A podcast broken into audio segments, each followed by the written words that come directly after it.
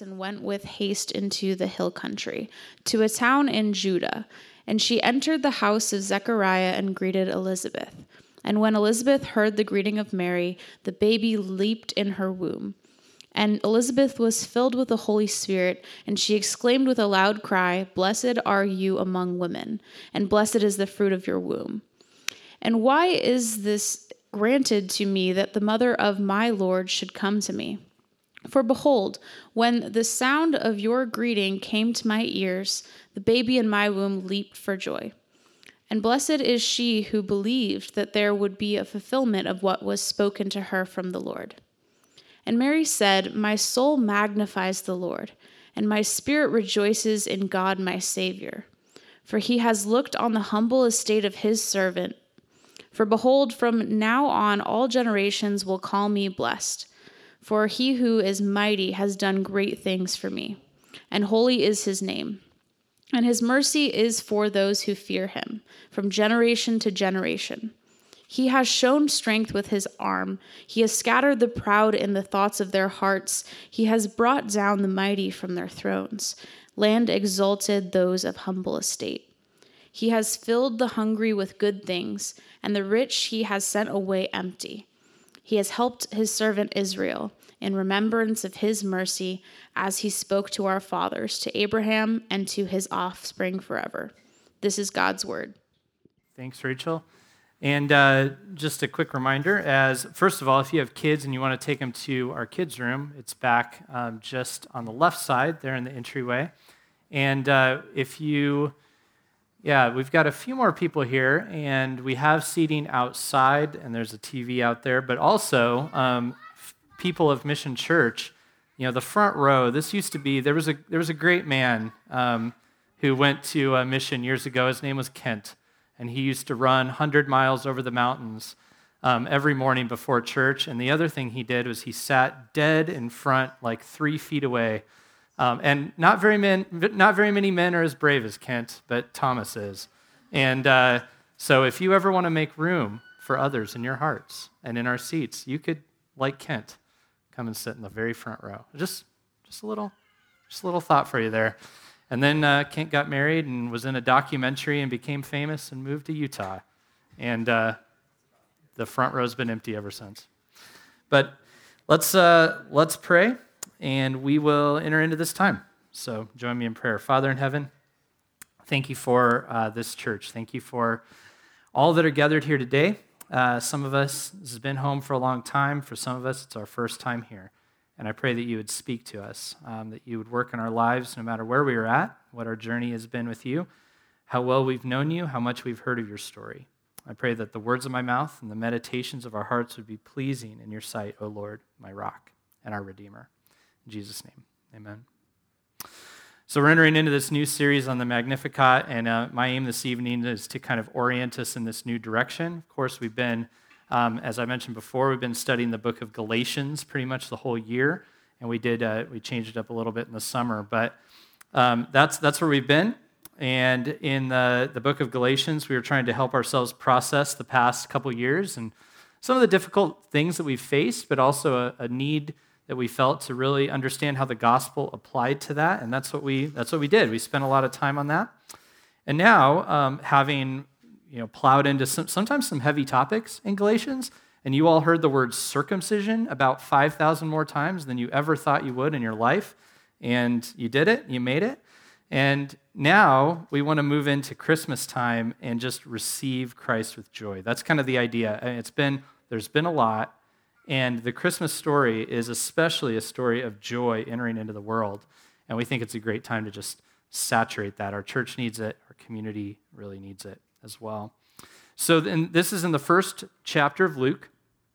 So who's Luke? Luke is a physician who was a traveling companion of Paul. So Paul was our author of Galatians. Luke often traveled with him, and he was a physician and clearly a capable historian. And so he wrote um, two books uh, of the Bible. And they really would have come as one package, and that was the book of Luke and Acts. And the book of Luke is a, a gospel or kind of a good news story of Jesus. And the book of Acts is the stories of the early believers and the early church and how it got started. So he opens his biography of Jesus, if you will, that we call Luke in our Bible, with the foretelling of the birth of John the Baptist. That's where Luke begins. That's the guy. That's the guy. In ancient Israel, so Aidan already knows this, I can tell.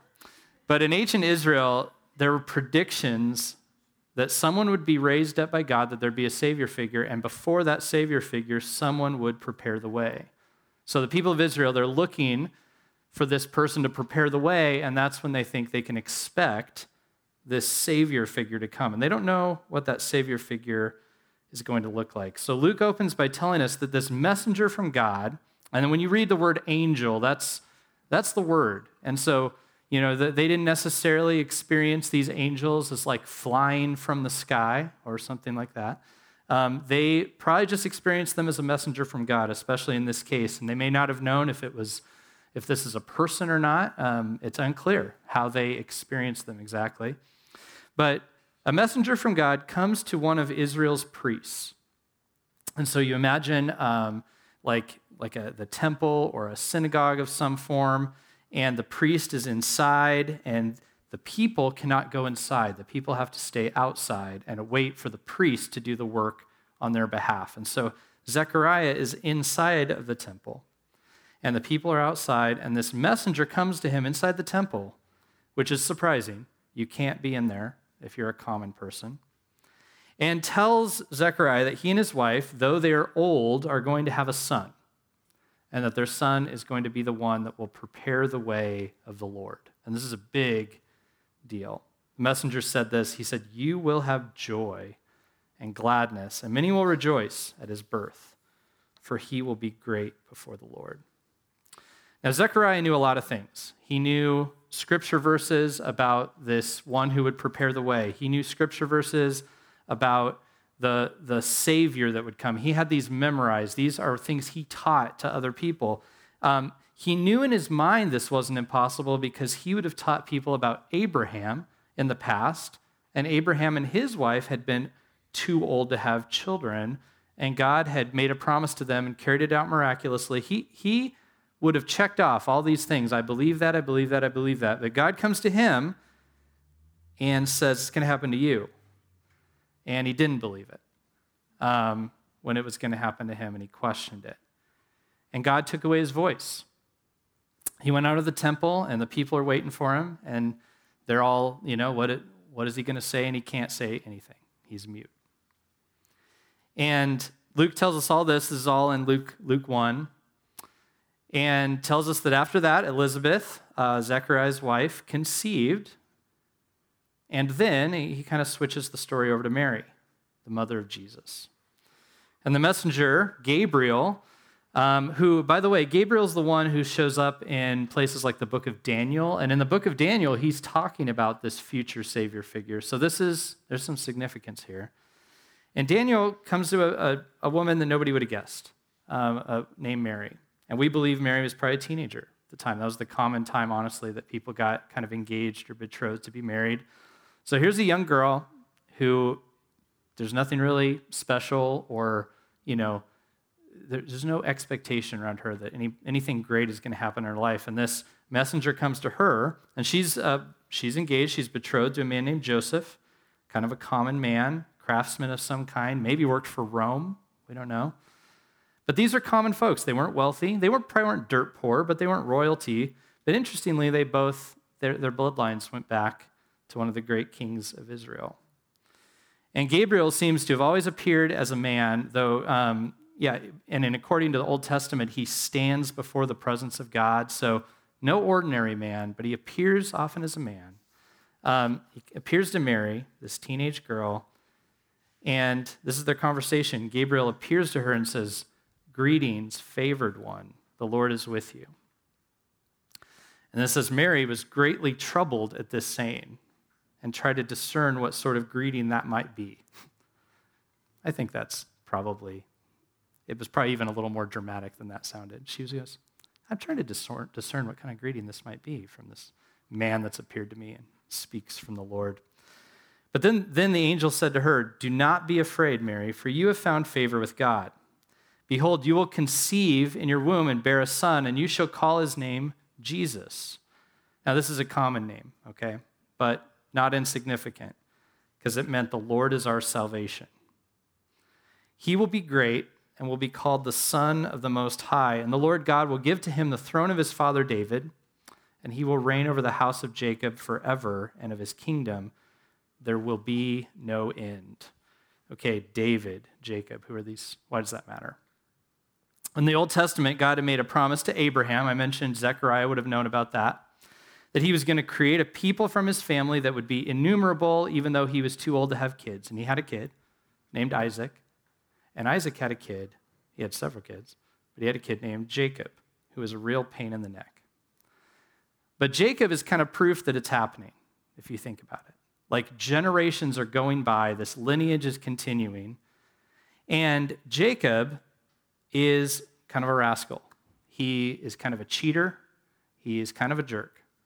And he gets in, he's in rough relationships with his brother. This is not a man that you'd look at and say, wow, what a great believer. But he is somebody that God is at work in.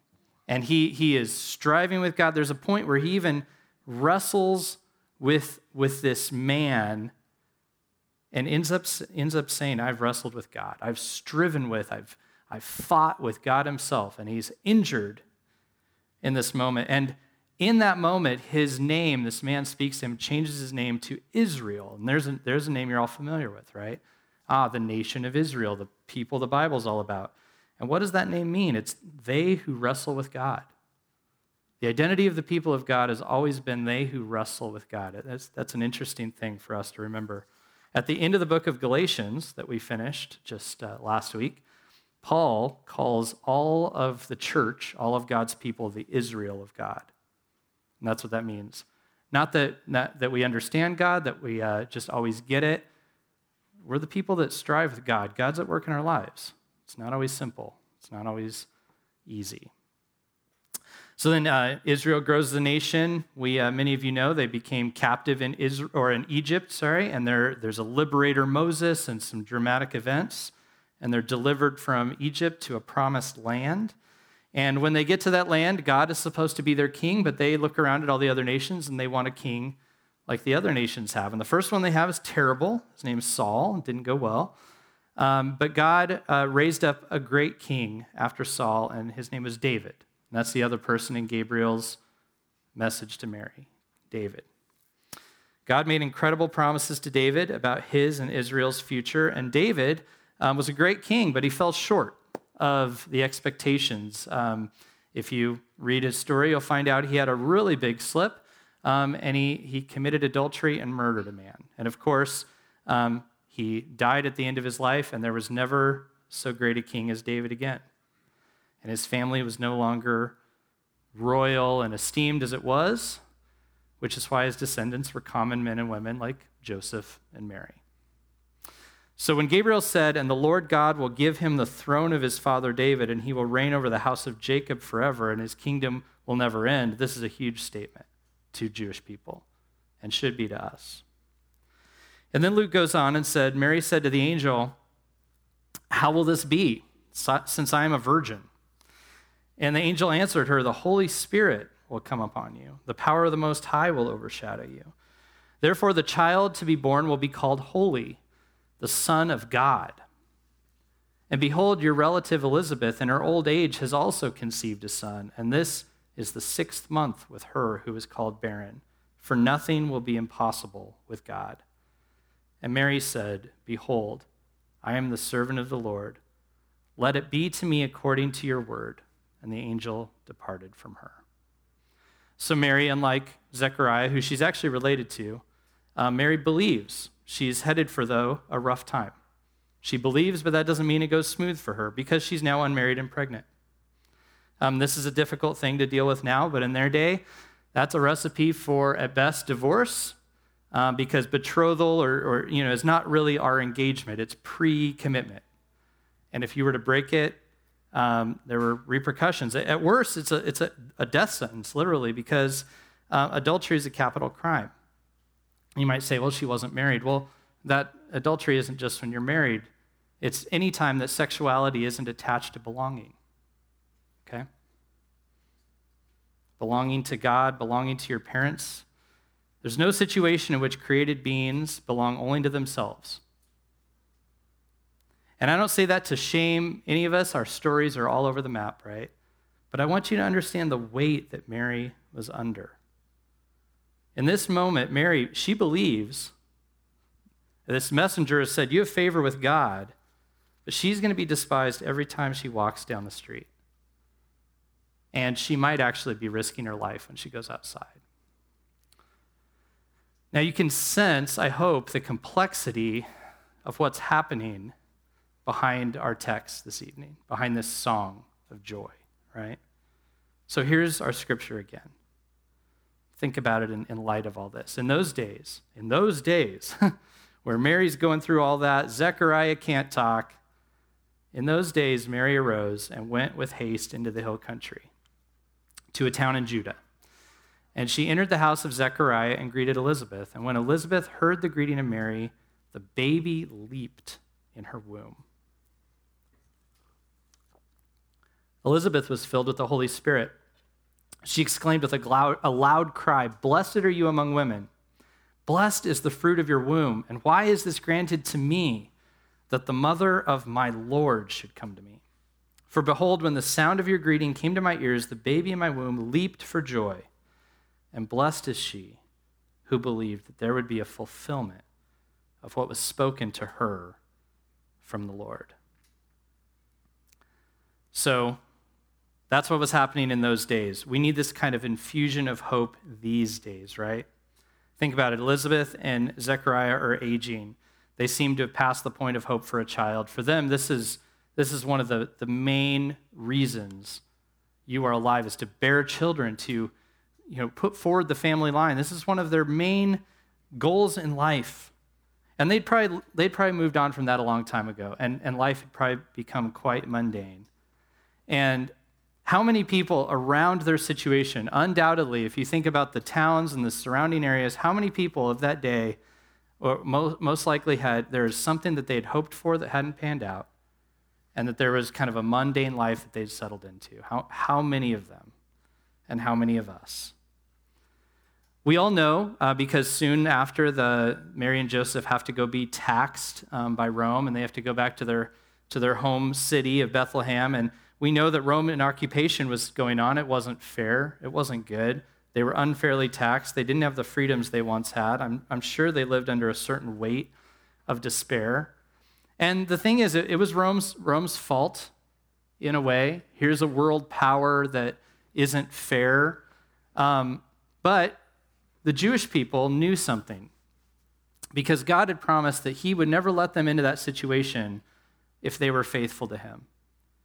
And they knew they hadn't been. They knew they'd blown it. They constantly forgot God as a people. There was all sorts of idol worship that would happen and injustice that they would commit overtly, subtly. They lied, stole, cheated, and, and you know, just broke every commandment over and over. And, and they could see that in their history. They could read, you can read the Old Testament, read it. It's a mess. There's no hiding it. Nobody has fixed those history books. It's really, really bad. It reminds us kind of of Genesis. I opened uh, the service today with Genesis three fifteen, and there's a curse on the people who had intimacy with God, and they lost it because of disobedience, because they were tempted, but not only were they tempted, they gave in. And that's the same thing with Israel. They couldn't just blame it on the tempters because they gave in. They just couldn't just blame it on the oppressors because they had been unfaithful. And in the case of Genesis three fifteen, God follows up their unfaithfulness with a promise that a child would be born who would crush the head of the serpent. And in Mary and Joseph's day, they still felt like they were under a curse. In our day, I think we still feel like we're under a curse, and we are. And it's from outside of us, and it's from inside of us. And when we hear good news, we struggle to have faith, like Adam and Eve, like Jacob, like Zechariah. And sometimes, sometimes we believe, and we still endure scorn and pain like Mary did, right? So they needed joy in those days. We need joy in these days. And I hope that helps you grasp kind of the backdrop of this joyous message. And now I want to highlight the three blessings in this story to prepare us to hear more and just dissect this week after week. But blessings. What's a blessing? A blessing is a statement of utter happiness. To say, blessed are you, is to say, happiness is coming to you, or you already have it.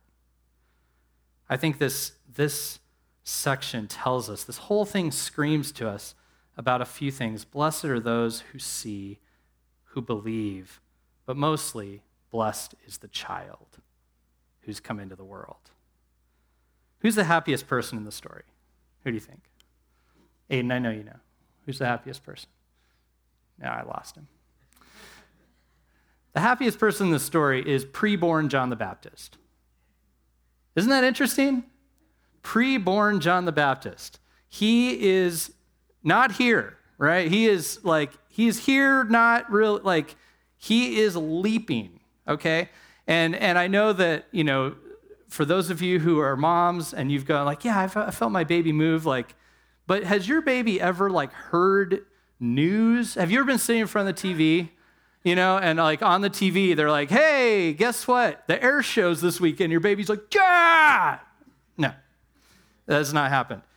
That's what happened here, which is really crazy. Mary shows up and doesn't even really explain anything, and the baby is leaping for joy. And why? Why is that happening? And this is really important, because earlier in Luke one, the messenger promised that this child, John the Baptist, would be filled with the Holy Spirit before he was born. So why is John the Baptist happy and filled with joy? Because the Holy Spirit has told him Jesus is here. That is why he's so happy. And then his mother responds, right? And she shouts for joy and praises God for the child who's in Mary's womb. So how do they know? How do they see? John is unborn. His eyes see nothing happen, happening in the world. You know, he's he's just seeing cool visual effects, right?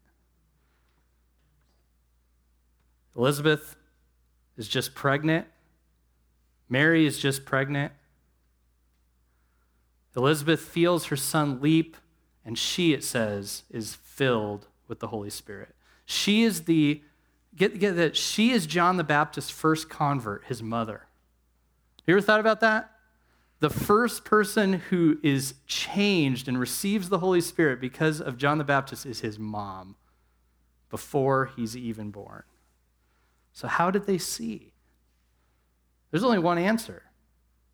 By the power of God. By the revelation of God. And you know what?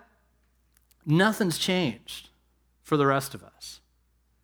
And this is a humbling but joy-filled truth. You cannot, as a Christian who sees these truths in the Bible, ever say, I have come to Jesus because I figured it out. I have come to Jesus because I am smart and wise and I know the truth. Um, There are smarter and wiser people than you, and they don't see. They don't see Jesus. The way that you see Jesus is just like this. The Holy Spirit makes you see. The Holy Spirit works inside, and joy invades your soul. And that can feel kind of like, oh, so what, what about what about me and my choices? But but think about it. God, by the Spirit, He sought you out. He's at work in you, and he's at work in others. The miraculous conception of Jesus, the leaping of John in the womb, are like metaphors for how faith works. God does work that we could never do. Faith is born inside of us, and we are born again. The Spirit of God fills people who are previously empty. So, do you know the Spirit of God, right? Do you feel empty? aimless and lost. Many of us have, many of us do. It's the malady of our generation. I don't know. Go watch all the, read the books, watch the films on us. We're empty. But there's hope. We can see. The Spirit can give favor. The Spirit leaping in someone else can capture you. That's what happened to me. I, I grew up around church, and I knew all the stories. I was probably kind of like Zechariah in theory. You know, I, I was um, I was on a path to ministry, right? Like, I mean, that's I've been I've been doing church work since I was eighteen. And I I, I grew up in it all. I read it all, but but I felt empty. I mean, I would look in the mirror, and I've I've told you, you know, many many of you have heard this before. I'd look I'd look at myself in the mirror, and I and I would say, nobody likes this guy. And I, and I thought about, I thought if I if I weren't here, nobody'd care. I mean, that's that's where I was. And you know, all it took, a girl rejects me. Ooh, now I'm rock bottom. I felt I didn't feel hope. But you know, that that was a lie. It wasn't true. People outside of me could tell me, you know, my mom, you're such a great young man. You know, thanks, Mom. Thanks, Betty. Yeah. Shout outs to Betty, maybe on Zoom. Um, but, you know, people could tell me, but I couldn't I couldn't see it. It was a lie, but I couldn't tell. And and also, here's the other side of it. I knew I wasn't a great kid. I remember the day I walked into the office in middle school. I went to a Christian school. I hated it there. And I walked into the school, and the office lady looked at me, and she said, "What happened to you? You used to be such a good kid." Okay, so if I ever had any doubts that no longer was I a good kid, she she brought some clarity. Something happened to you. And I knew it. I knew it. I could I could sense it in me. I you know in the, it says in the Bible, you know the good that you ought to do, but you don't. I mean, I I would that happened to me. I'm not supposed to steal that, but I want to. And I did. And like things like that occurred a lot. There's a list. I could entertain you with it. So, one day I'm at a I'm at a youth convention. If you know me, I'm not like big youth convention guy. Like how many times have I invited you all to a conference, right? And this is just the irony of God is he like he started his work at me in like a giant conference with like a cool Christian band. It's just to humble me. If I ever really make fun of one, just you can bring this up. Just say, isn't that really when you were? Ch-? Yeah, I know. Um, but I heard this guy Jacob Aranza. And he told a story about when he was a young man and the ways that God came in and changed him, the ways that he felt. And I was thinking, that's how I feel. I feel those same things. And he just, he presented to me that when he'd heard the message that Jesus had died in his place, it gave him hope and meaning. And so, and so I had heard this, I had heard more complex versions of this thousands of times. I'd been in church every week. We were the family. We were there Wednesday, Sunday morning, Sunday night. I had heard this over and over, but this one time, I'd heard it a thousand times, and boom. Eyes open. All of a sudden, I'm saying, I think I, I need to know Jesus. So you might say, what do I do? How do Andy, how did you come to find Jesus? I don't know. How do you find Jesus? I don't know. I mean, seriously, I don't. I just know Mary seemed to have a tender heart, a willingness to trust God. You can cultivate a tender heart to some degree, but really, they're given.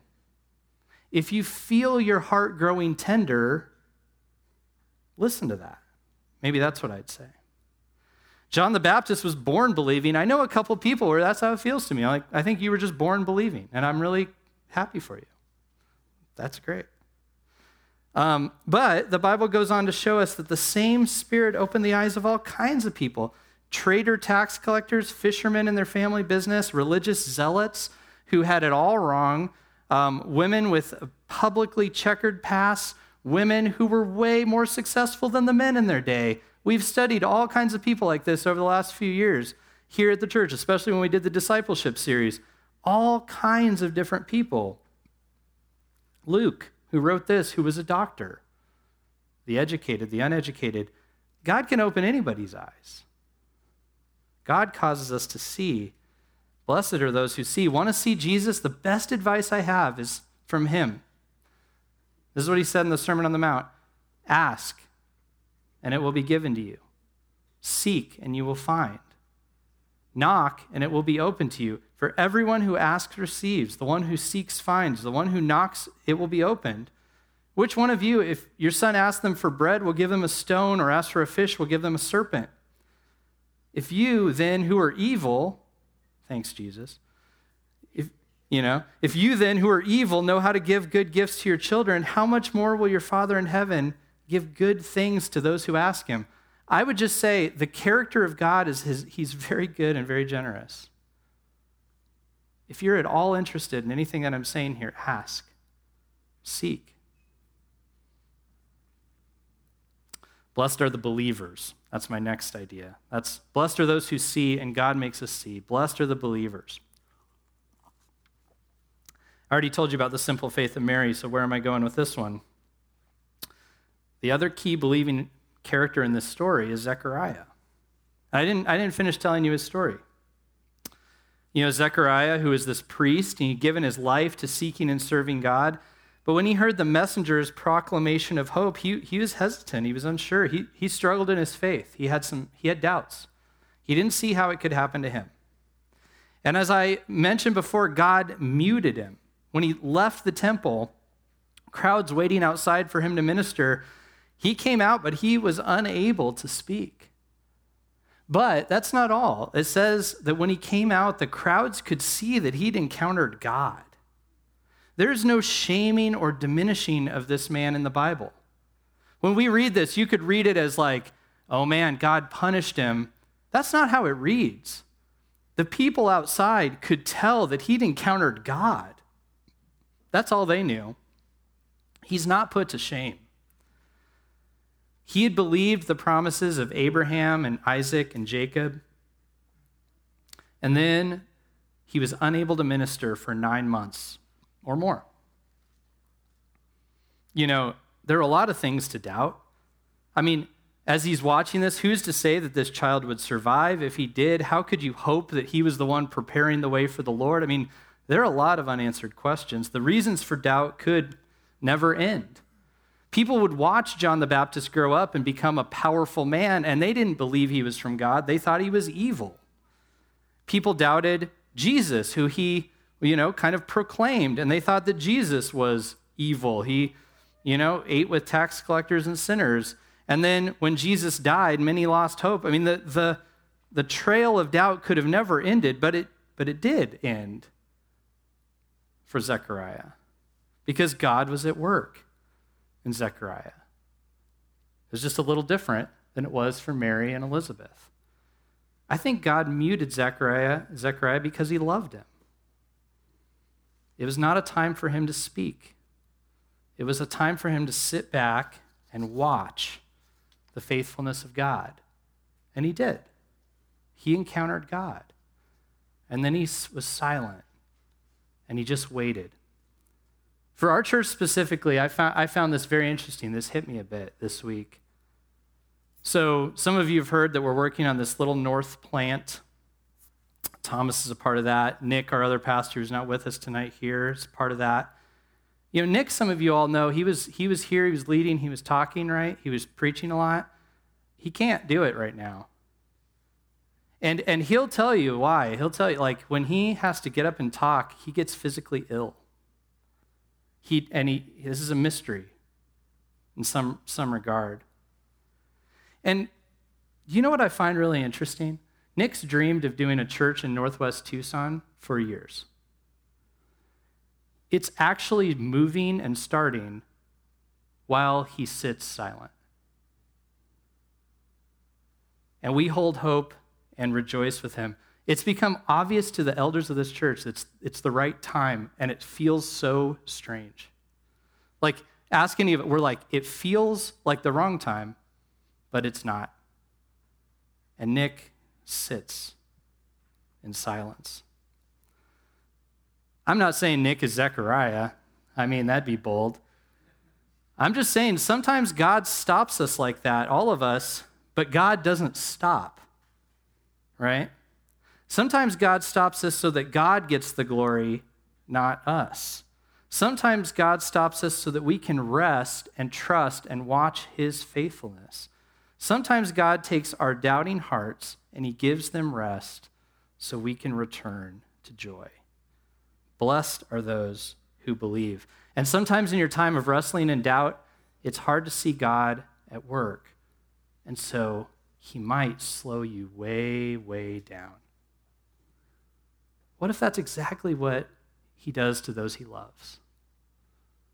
What if God wants to exhibit his wisdom outside of our ability to achieve or kind of conjure up in our minds his faithfulness? Maybe the call right now for some of you is to watch and let hope rise back up. I know I've heard from so many people for so many reasons, these competing things. I've heard people say, I feel very passionate. Something needs to happen. I need to do ministry. I need to do X, Y, and Z.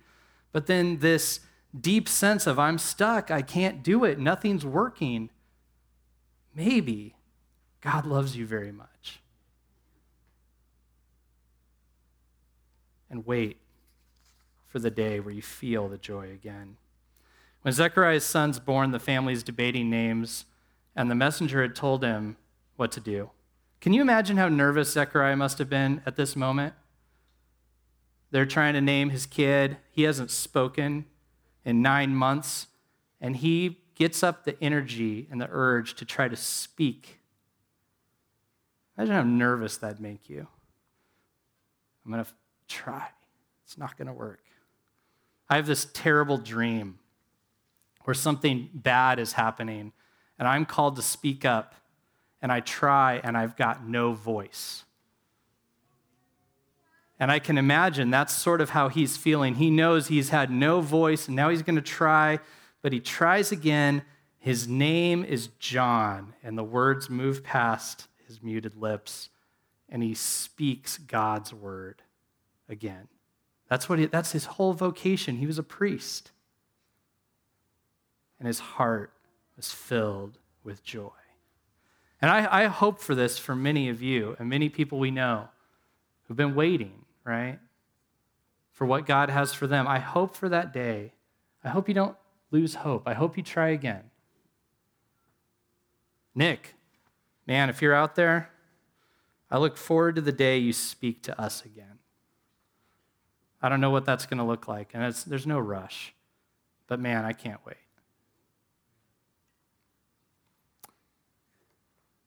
So, where do we anchor all these blessings? Blessed are those who believe. Blessed are those who hear. It's because blessed is the child. So God was keeping his promise in the most unexpected way possible. So we can see, if you look factually at the Bible and such, you can see Genesis three fifteen. You can see that there's going to be a son born to the woman who crushes the serpent's head. You may, it may not be clear what that means, but we can see that. We can see, flash forward, in the writings of Paul looking back on Jesus, that this was actually the will of God from the beginning. Ephesians one, three through four, here's what Paul said, "Blessed or happy be the God and Father of our Lord Jesus Christ, who has blessed us in Christ with every spiritual blessing in the heavenly places, even as he chose us in him before the foundation of the world." What does that mean? That means that it was always the will of God that Jesus would come into the world, and that is how we would come to be connected to God. That's how we would receive the Holy Spirit. That's how we would have hope. That was always the plan. And the blessing, or a blessing, is an act of grace, unmerited favor, unearned happiness. And we need it. We we need it. And we would expect, um, I think, and this is exactly what was happening in the days of Jesus' birth, that our salvation would come the way that we sense it, right? That, you know, our enemies would get crushed. Our problems would be taken away. Our issues would be obliterated and resolved. Our anxieties, our depression, stuff like that would be lifted off and, and done away with and taken away. But instead, we are given a child. Why is that? And I think it's this, because, and think about this in the life of Elizabeth and Mary. When did they, when they got the hope, they got the Holy Spirit just because Jesus was here. He hadn't even done anything yet. He was just here. It's just his presence. The other name for Jesus given to us in the, in the Christmas story is Emmanuel, God with us. And I think that's the preeminent thing that we need, is just the presence of God with us. Have you meditated on what that would do to your soul if you knew it? If in those times when you felt like alone, when those times when you felt like my life isn't going anywhere, When, when you felt misunderstood, when you felt like nobody was ever going to stand up for you, what if you just had a deep sense that Jesus, that God was here? And it was going to be okay. My buddy, I had to go to court for something really painful, and my friend Rod went with me, okay? If you've ever met Rod, he's ten foot six, or six foot ten, or one of those. He's huge. And they, we call him the human Xanax. And he just has this effect. Yeah, some of you liked human Xanax. I mean, you know, go, you know, think about it. Um, going to court with Rod is so much different than going alone. Going through life with Jesus is so much different than going through life alone. This Christmas season, I want, I want us to learn and to see that this promised child was God in the flesh, who came into our situation, who was born into our situation. That what Mary and Elizabeth experienced of the unborn child bringing joy and the Holy Spirit and a sense that God is at work and he's doing his will and it's going to come to pass, I want that to sink deep into our souls. Jesus has come. God is with us. And then we could cry out to God to calm our anxious hearts, to loosen our lips to praise him, to turn our mourning into joy and into peace. And for Christians, we have to remember, um, and why I told you this whole story about the situation that he came into. He came into confusing times in utter weakness, just as a child. But that presence was enough to transform the hearts of those who saw him, okay? Of course, he ministered in miraculous power years later, but then what did he do? He takes the position of weakness again. He's not fighting back when he's arrested. He's not denying charges. He's getting hung on a cross. He's not calling down angels from heaven. He's in the weak space again when we needed him. Why is that? Because he was showing us, my presence is enough and my grace is enough. And we can wait for God to save us from whatever we deal with when we know he's with us and that he has given himself for us. So that's what the table is about this evening, as it always is, but this evening, think of it this way. We come to this table because he entered in. We came to this, we come to this table because his presence was actually here, and he said, I'll never leave you or forsake you. This is an anchoring in the reality that is actually here, that his body was here. He died and shed his blood on a cross, and it was real, and the grace is actual, and his presence has never left. His life and death are a pattern for us. It shows us that he comes in weakness, but that through his weakness, he gives us hope. But our job is to follow him in redemptive suffering. It will not be easy. But his death and resurrection are our anchor, because this whole thing is about joy.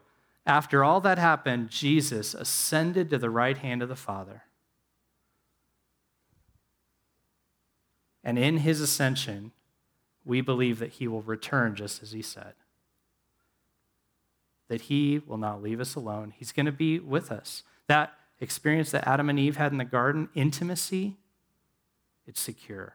It's coming. And for now, we wait in joy.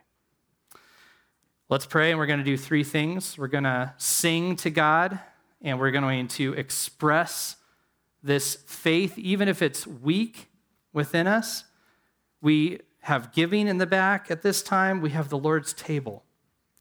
If you believe this, by the way, even just a little bit, this table is for you. I'll be up here serving, but you can come and receive this if you can say to yourself, even if you can just say, Jesus, I want it to be true. Make it true in my life. Then he is there. He can open your eyes to see him. And the table is for you. We're going to sing, but before that, we're going to deal with the bad news. And that's that we're broken people. We struggle in our faith. And we we need God's help. So there's going to be two minutes of confession, and that time is just for you to sit before God. And whichever theme you may have picked up on tonight, um, talk to him about it. If you're kind of a David figure and you've sinned deeply, the truth is that he can redeem you in a second because Jesus died on the cross. If you're kind of a Zechariah figure and you say, like, I think I know all this stuff, but I don't believe, it just I'm struggling, you can just come to him and say, I believe, help my unbelief. Or maybe you're like, this is just so true to me, and I love it, then just praise him. But you have two minutes to sit before him. The band will bring us back, and then I'll come and serve Lord's Supper to all of us. So I'll pray and then leave space for you. Father in heaven, I pray that we would sense the joy of your coming into the world, your incarnation this Christmas. I know we're starting early here, but I pray that our hearts would be just steeped in it. I pray that by the time all the, the Christmas lights are up and the trees and the gifts, that we'll be so far ahead of it that we'll just consider all those things little happy sidelines compared to what you have done in entering into our lives in, in this incarnation. I pray that the Holy Spirit would open eyes to see you who've never seen you before. I pray that the Spirit that is leaping within some of us would cause others to see who you are.